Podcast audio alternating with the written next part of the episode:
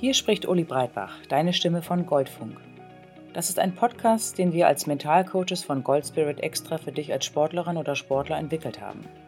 Und da das Thema Mentalcoaching sehr vielseitig ist, haben wir das Ganze in unterschiedliche Rubriken unterteilt.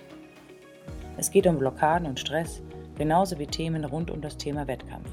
Dazu findest du auch einzelne Einheiten zum Thema Regeneration oder mentale Unterstützung in Zeiten von Verletzungen.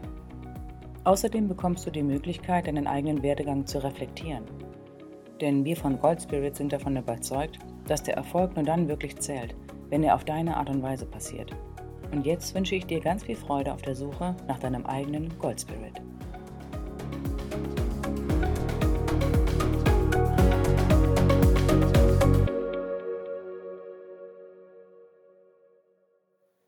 Erfolgsanalyse Hallo und herzlich willkommen zur Wettkampfeinheit zum Thema Erfolgsanalyse.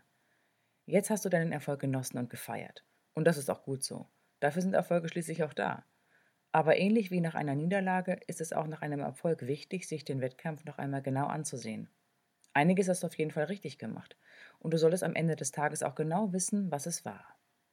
Die Analyse ist ein wichtiger Bestandteil des Leistungssports. Ich erinnere mich an einen sehr weisen Spruch meines früheren Trainers, der lautete, nach dem Wettkampf ist vor dem Wettkampf.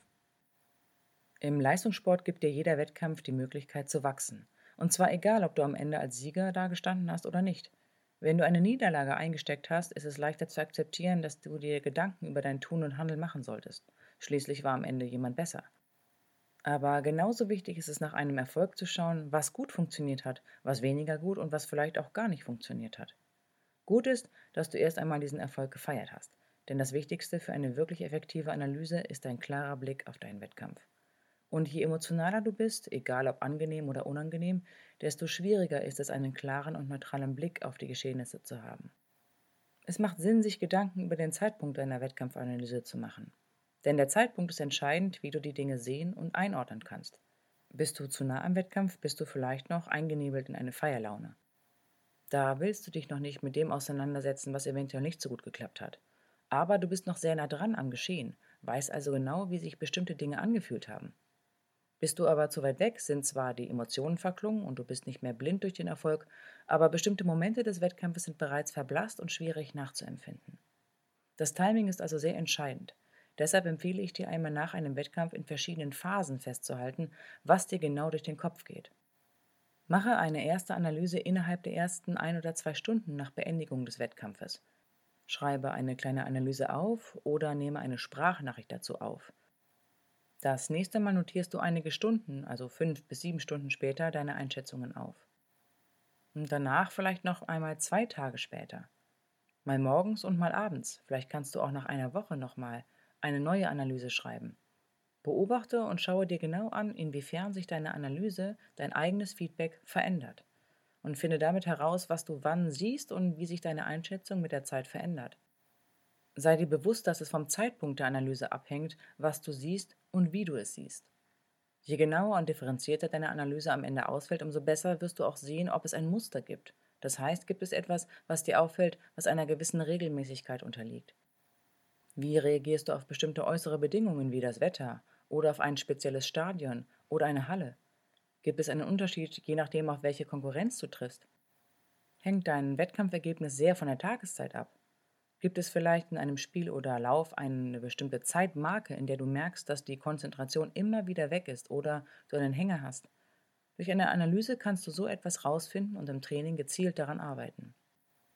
Zum einen ist deine eigene Einschätzung wichtig für eine effektive Analyse und zum Zweiten ist ein Feedback von außen auch sehr wichtig, dafür, dass sie auch gelingt. Und auch nach einem Sieg solltest du offen für die Kritik anderer sein. Lass dir einerseits ruhig auf die Schulter klopfen und genieße es, und andererseits ist es empfehlenswert, offen für kritisches Feedback zu sein. Die Außenansicht ist eine dankbare Ergänzung zu deinem inneren Blick. Denn ähnlich wie Außenstehende nicht in dich hineinschauen können, kannst du dich selber aber auch nicht von außen beobachten und das Gesamtbild wahrnehmen. Sei also offen für dieses Geschenk und fordere es bewusst ein. Es kann dir nur helfen. Es hilft, dem Feedback von außen mit einer gewissen Neugier zu begegnen. Und dann unterteile in hilfreiches Feedback und nicht hilfreiches Feedback. Mit dem einen kannst du arbeiten, mit dem anderen vielleicht nicht oder noch nicht. Und das ist auch okay so. Wie zuvor schon angedeutet, ist die Analyse dann besonders wertvoll, wenn du einen klaren Kopf hast. Einen klaren Kopf bekommst du vor allem dann in Momenten der Ruhe und der Stille. Dann, wenn deine eigenen Gedanken ein wenig zur Ruhe kommen und wenn auch die Stimmen deines Umfeldes nicht mehr laut sind. Ansonsten läufst du Gefahr, nicht mehr klar zu sehen. Wenn du merkst, dass du nach einem Wettkampf sehr aufgeregt bist und lange brauchst, um runterzukommen, kannst du bewusst ein paar Sekunden oder Minuten auf deine Atmung achten. Lege deine Hand auf den Bauch und atme bewusst in den Unterbauch. Das senkt den Pulsschlag. Nach einem erfolgreichen Sieg ist die größte Tücke, dass du die Analyse weniger ernst nimmst wie nach einer Niederlage. Sei schlau. Und nicht umsonst heißt es, Hochmut kommt vor dem Fall. Das ist ein Glaubenssatz, den ich allerdings für wichtig halte. Ich kann dir nur empfehlen, offen und neugierig zu bleiben und Freude daran zu entwickeln, zu wachsen. Und das geht vor allem mit einer effektiven Analyse, egal ob nach einem Sieg oder einer Niederlage. Und jetzt wünsche ich dir viele wertvolle Erkenntnisse und weiterhin erfolgreiche und schöne Wettkämpfe. Ich freue mich wieder mit dir zu arbeiten. Bis dann. Ciao.